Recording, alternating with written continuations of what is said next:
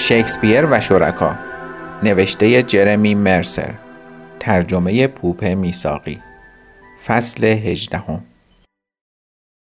نور خیره کننده ای رویم تابید و با خوابالودگی فکر کردم پلیس مخفی یا آدم فضایی ها به سراغم آمدند. یا حتی توی تونل مشهور آخرت به سمت دنیای باقی می روم. آنگاه صدای قهقهه ای آشنا آمد و متوجه شدم که فقط صبحی دیگر در شکسپیر و شرکا شروع شده است.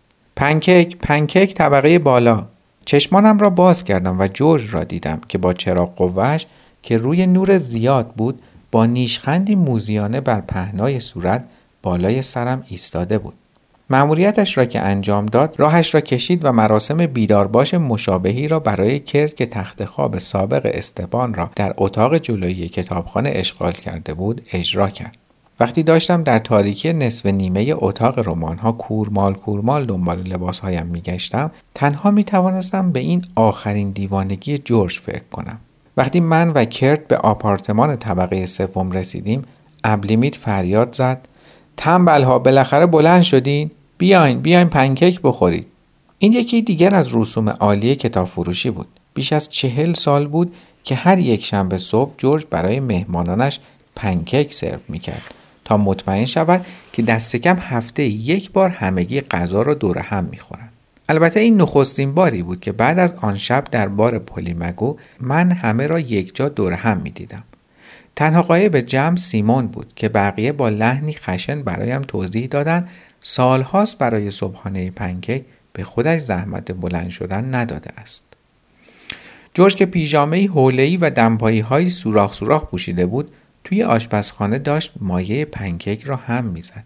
یک مایتابه پر از پنکیک روی گاز داشت سرخ می‌شد و یک قوری قهوه تازه دم کرده هم روی کابینت آماده بود. در فرانسه خیلی از لبنیاتی ها ماست را در شیشه های کوچک بسته بندی می کنند که بیشتر مشتری ها بعدا دورشان می اندازند. جورج از این شیشه ها برای نگه داشتن انواع و اقسام چیزها از گیره های کاغذ گرفته تا بستنی توت فرنگی استفاده می کرد و ما حالا همین شیشه ها را در دست گرفته بودیم تا گرمای قهوه صبحگاهیمان را حس کنیم. من کنار زن ایتالیایی ساکن شکسپیر و شرکا نشستم که داشت برای ابلیمه تعریف می‌کرد چرا جورج به مهمانان اهل بولونیا علاقه خاص دارد او می‌گفت بولونیا نه تنها شهر قدیمی ترین دانشگاه اروپاست بلکه پایگاه حزب کمونیست ایتالیا هم هست. ابلیمی در شرف آغاز بحث سیاسی بود اما ناکار ماند. چون زن ایتالیایی شروع به خواندن ترجیح بند پرشوری از بلاچاو کرد و جورج هم با به هم زدن قابلمه ها با زرباهنگ او از آشپزخانه به او پیوست. وقتی آهنگ تمام شد جورج از آشپزخانه بیرون آمد و شروع کرد به انداختن پنکیک ها توی بشقاب ها پنکیک هایی به رنگ نشاسته با ظاهری گلوله گلوله. قابلمه ای فلزی از شربت قلیز هم برای ریختن روی پنکیک ها آماده بود. اما نه شربتی که از درخت افرا گرفته شده باشد. جورج ملاس را با آب قاطی می کرد چون ارزانتر در می آمد. و حالا داشت آن را توی بشقاب من میریخت و وادارم می‌کرد بخورم. یک بار با چنگال پنکیک را فشار دادم پایین و سعی کردم خودم را برای خوردن آماده کنم. من هیچ وقت اهل صبحانه خوردن نبودم و رسم یا غیر رسم صبحانه جلویمان اصلا هوسانگیز نبود. زن ایتالیایی چنان پنکیکش را برید که انگار دارد قورباغه را تجزیه و تحلیل می کند و کرد یواشکی سقلمه به من زد و آرام گفت ممکنه خیلی بدمزه باشه. جورج گاهی یک ماه پشت سر هم از یک مایه استفاده می‌کنه. گازی به پنکیک زدم. نه اینکه خیلی بدمزه باشد نه فقط با تمام پنکیک هایی که تا آن موقع خورده بودم فرق داشت. ملاس شیرینی دل به همزنی به آن داده بود. جایی که مایه خوب هم نخورده بود تکه های نمک باقی مانده بود و کلا مزه و حالت خمیر مانندی داشت. در حالی که من داشتم سعی می کردم همان یک پنکیک را تمام کنم ابلیمیت با خوشحالی و سر و صدا داشت دومی و بعد سومیش را می‌خورد. و وقتی جورج بالاخره با پنکیک خودش سر میز کنارمان نشست ابلیمیت گفت ما شاهانه زندگی می‌کنیم با وجود ماهیت مشکوک غذا فکر نمی کنم کسی با او مخالف بود یک شنبه ها شلوغ ترین روز شکسپیر و شرکا بود و جورج از همه خواست تا قبل از رسیدن جماعت مغازه را حسابی رفت و روب کند. بکر دستور داد تمام کتاب فروشی را جارو برقی بکشد. کار ابلیمیت این بود که شیشه ها را تمیز کند و زن ایتالیایی باید قفسه های کتاب را مرتب می کرد. من باید کاشی های کف قسمت جلوی کتاب فروشی را می ساییدم. کاری که جورج به آن علاقه خاصی داشت. او تاکید داشت که در پنجاه سال گذشته هیچ کسی جز خودش هرگز این کار را درست انجام نداده است. وقتی داشت سطل، برس سیمی درب و داغون و یک قوطی پودر شستشو را به من می‌داد گفت باید دوزانو بشینی و بسابی حسابی بسابی وظیفه پردردسری بود چون زمین به اندازه یک هفته چرک و کسافت گرفته بود و کاشی های کرم قهوه‌ای انقدر کهنه بودند که هر دوی این رنگ ها بیشتر به خاکستری می‌زد. چند مویی که روی برس باقی مانده بود آویزان بودند و به درد ساییدن نمیخوردند و این کار من را سختتر می‌کرد. نیم ساعتی عرق ریختم و طوری کاشی ها را تمیز کردم که تا آن موقع هیچ چیز را در زندگیم اینطور تمیز نکرده بودم. تمایلم به راضی کردن جورج به خاطر آن رقابت جویی ذاتی هم تشدید شده بود. آن رویی که باعث می شد بخواهم از جورج جلو بزنم. وقتی کارم را تمام کردم نمی‌شد گفت زمین برق می‌زد اما مطمئن بودم که بهتر از آن نمی شود. جورج کارم را بازرسی کرد و قرقر کنان گفت نگاه کن به گوشه زیر میز صندوق که هنوز ردی از کثیفی بر آن مانده بود اشاره کرد دوزانو روی زمین نشست باز هم آن را سایید تا تمیزتر شد و آن وقت بلند شد ایستاد. ها شما امروزی ها نمی‌دونید چطوری باید این کارها را انجام بدید این را گفت و سود زنان راهش را کشید و رفت تا به بازرسیش ادامه بدهد. وقتی مغازه باز شد رفتم تا بر جایگاه معمولم در اتاق عتیقه ها تکیه بزنم. اما وقتی در را باز کردم دیدم سیمون خوابالود در رخت خواب دراز کشیده است. وقتی به او گفتم جورج در اتاق بغلی پشت صندوق نشسته آه و ناله ای کرد و گفت منظورت اینه که زیاد خوابیدم؟ جویده جویده حرف می‌زد و چنان با دشواری حرکات دست و پایش را هماهنگ می‌کرد که ترسید نتواند لباس بپوشد قبل از اینکه کسی پیدایش کند بیرون برود. اما سیمون مجهز بود.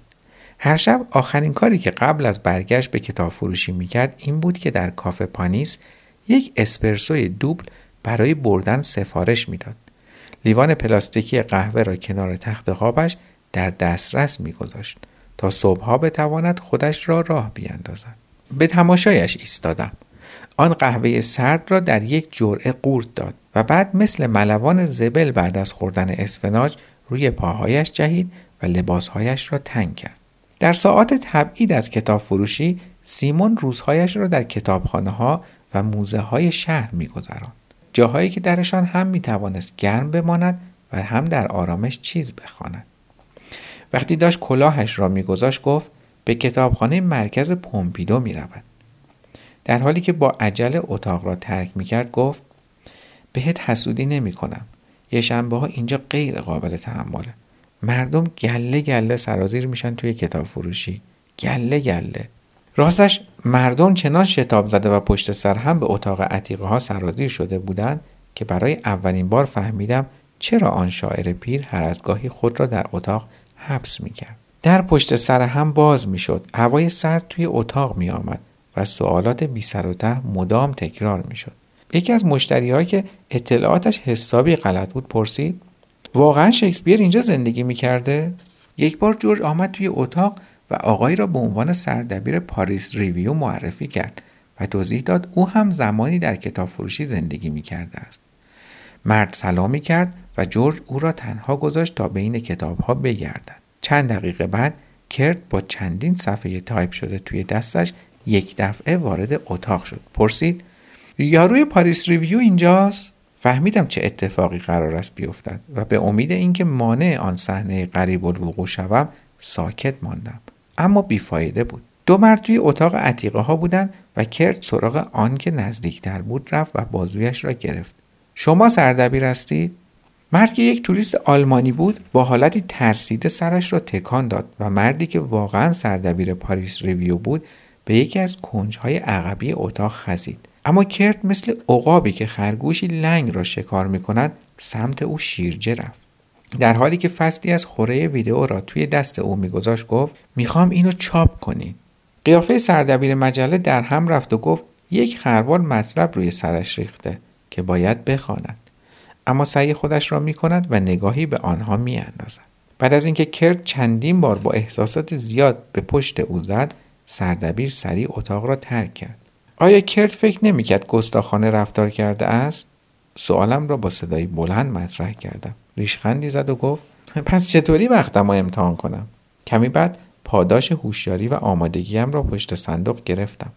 دختری بشاش به نام گیل با سبدی نان تازه پخته دم در اتاق عتیقه ها ظاهر شد. به خاطر شهرت ساکنان کتاب فروشی به نداری معمول بود که مردم نانهای باگت اضافی یا حتی کیسه های خوراکی را دم صندوق بیاورند. اما هیچ کمکی به اندازه کمک گیل طرفدار نداشت. او آشپز سفارت نیوزلند بود و از نانی که آورده بود معلوم بود که در کارش استاد است. نکته حیرت آور و مسرت بخش دیگر هویت نامزد گیل بود. او بیرون روی نیمکت زیر درخت گیلاس نشسته بود. کتابی راجع به گاوبازی می‌خواند و سیگاری بدون فیلتر دود می‌کرد. در مورد گاوبازی نظرات متفاوتی وجود دارد. بعضی آن را ورزشی فوقالعاده می‌دانند که توان انسان را در برابر حیوان میسنجند. عده دیگر معتقدند که به خشم آوردن شکنجه دادن و کشتن حیوان برای لذت تماشاگرانی که ظاهرا انسانهایی متمدن هستند بیرحمانه است. کمتر کسی پیدا می شود که اصلا نظری راجع به موضوع نداشته باشد. گاوبازی کلاسیک آن نوعی که در اسپانیا یا مکزیک می بینیم سه مرحله دارد. مرحله اول عبارت است از عصبانی کردن گاو که در آن گاوباز سوار بر اسب دور گاو میچرخد و نیزه هایی را با روبان هایی به رنگ روشن در گردن حیوان فرو می‌برد. وقتی این کار تمام می شود خون از پهلوی گاو جاری می شود و روبان ها قرمز و نوچ می شود مرحله دوم بخش معروف این مبارزه است که در آن گاوباز شنلش را میگرداند و گاو را تشویق به حمله می کند بعد کنار می رود و می‌گذارد حیوان از کنارش بگذرد وقتی حیوان حسابی خسته شد مرحله آخر آغاز می شود گاوواز به گاو نزدیک می شود توی چشمهایش نگاه می کند و نیزه ای را بین تیغه های شانه حیوان فرو می کند. بعد در حالی که چند گاو جسد حیوان را روی زمین می‌کشند تا از میدان بیرون ببرند و ردی از خون تازه بر پهنای زمین شنی میدان نبرد باقی میماند گاوباز به تماشاچیانش تعظیم می کند. بعد از چند دقیقه صحبت با تام نامزد گیل معلوم شد که او این ورزش را به عنوان تکریم مبارزه انسان علیه حیوانات ارج می نهد. تنها مسابقه گاوبازی حرفه‌ای که من تاکنون افتخار دیدنش را داشتم در پرتغال بود و آن مسابقه نشانم داد که می‌توان بدون کشدار حیوان هم از این ورزش لذت برد. در پرتغال دو مرحله اول نبرد مثل همه جای دیگر است. اما مرحله آخر آن یکی از جذابترین رویدادهایی است که من تا به حال دیدم وقتی گاوباز از میدان بیرون می رود سیزده مرد با لباس سفید وارد می شود و رو در روی گاو خشمگین می ایستند این مردان که همهشان کلاه سفید بر سر دارند به جز رهبرشان که کلاه قرمز روشن بر سر دارد در مقابل گاو ردیف می شود و بعد مثل مار به سوی او می خزند. وقتی گاو حمله ور می شود مردی که کلاه قرمز به سر دارد روی سر حیوان می پرد. به این قصد که بین شاخهایش بیفتد و جلوی دیدش را بگیرد. بعد نفر دوم پشت گاو می دود و دمش را می کشد تا از سرعت حرکت رو به جلوی او بکاهد و در همین حال یازده مرد دیگر حیوان را بر زمین می زند. زمانی که گاو روی زانوهایش می افتد دیگر مغلوب حساب می شود و آنگاه برای جبران سختی هایی که گاو دیده است گله ای گاو ماده را به میدان میفرستند و می‌گذارند تا گاو نر اندام های تناسلی آنها را ببوید و به دنبالشان از صحنه بیرون برود آن لحظه ای که گاو باز می‌خواهد روی سر گاو بپرد مثل لحظه زدن پنالتی در جام جهانی فوتبال هیجان دارد. آن روزی که من در پرتغال به میدان مسابقه رفتم شش گاو در فهرست مسابقه بودند. سه بار گاو در همان تلاش اول شکست خورد. دوبار کار به تلاش دوم کشید و بار آخر گروه سیزده نفره مردان مجبور شدند چهار بار با بدبختی به گاو نزدیک شوند و مرد کلاه قرمز بعد از اینکه در سه تلاش اول روی زمین پرد شد به زحمت توانست راه برود.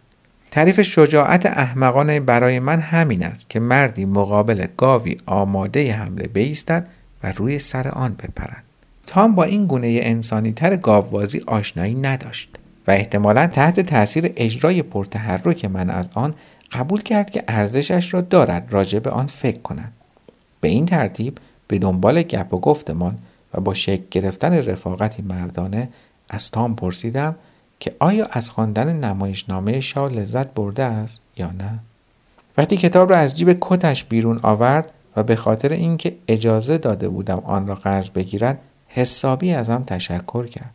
خیلی خوشحال شدم. من که به خاطر نگرانیم راجع به کتاب احساس تنگ نظری می کردم تام را دعوت کردم برای فرار از باد بیاید توی اتاق عتیقه ها بنشیند. یکی از قابل توجه ترین ویژگی های این مرد خصوصا با در نظر گرفتن صبحانه که آن روز خورده بود نام خانوادگیش بود.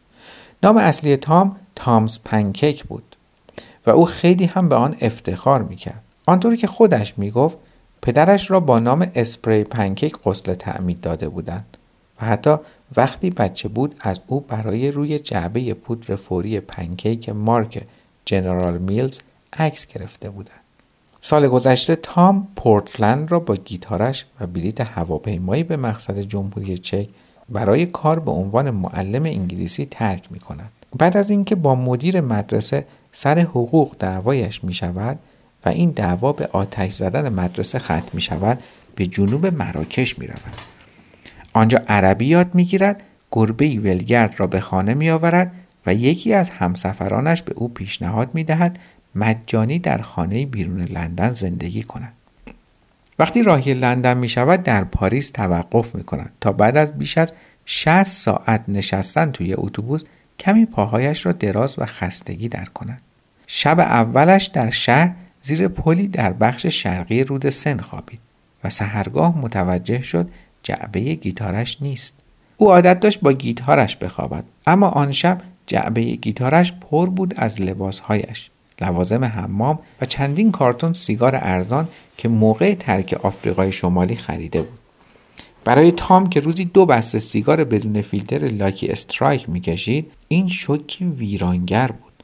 او که کاملا افسرده بود راه افتاد کنار رود سن تا اینکه به شکسپیر و شرکا رسید.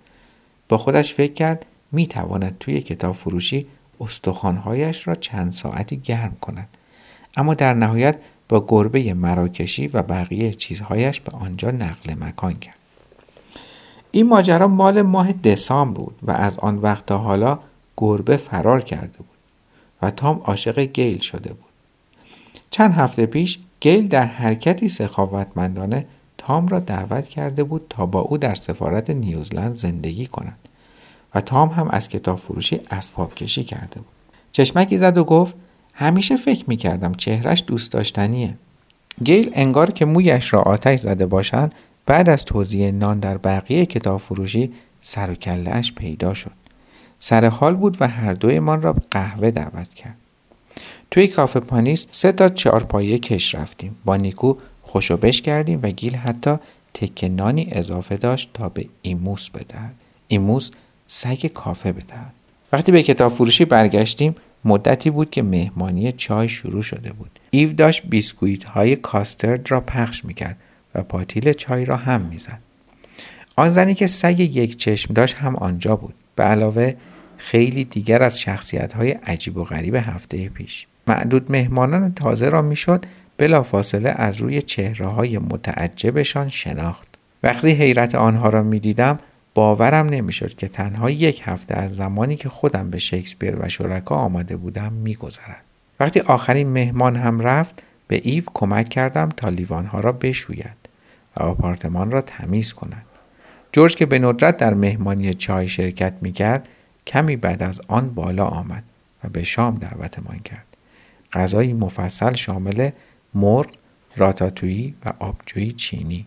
موقع غذا خوردن جورج مدام به ایو توجه نشان می‌داد لیوانش را پر می کرد و حواسش بود تا او حتما بهترین تکه های مرغ را بردارد. با لبخندی پرشور گفت این ناستازیا فیلیپونای کوچولوی منه. اون تنها کسیه که واقعا منو دوست داره. ایو در جواب بوسه بر گونه جورج زد. این نخستین باری بود که می‌دیدم مردی 86 ساله مثل پسر بچه ها سرخ می شود. جورج اینقدر خوش اخلاق بود که وسوسه شدم موضوع آینده کتاب فروشی را مطرح کنم. اما فکر کردم بیفایده است. پیدا بود جورج مردی است که کارها را خودش انجام می دهد. بنابراین تصمیم گرفتم به صندلیم تکیه بدهم و از شبم لذت ببرم. بعد جورج ارگی الکترونیک را از روی یکی از مبلها برداشت و ما که همه سرمان گرم شده بود شروع به خواندن آهنگ رسمی شکسپیر و شرکا کردیم. در شبی سرد و بارانی اگر سری به پاریس زدید و به مغازه شکسپیر رسیدید می تواند جای دلنشینی باشد چرا که شکسپیر شعاری دارد. شعاری دوستانه و خردمندانه. با غریبه ها نامهربان نباشید. مبادا فرشتگانی باشند در لباس مبدل. شیشه های آبجوی بیشتری باز شد. بوسه های بیشتری بر گونه ها زده شد و جورج دست انداخت دور شانه من و گفت رفیق خوشحالم که به کتاب فروشی کوچک من آمد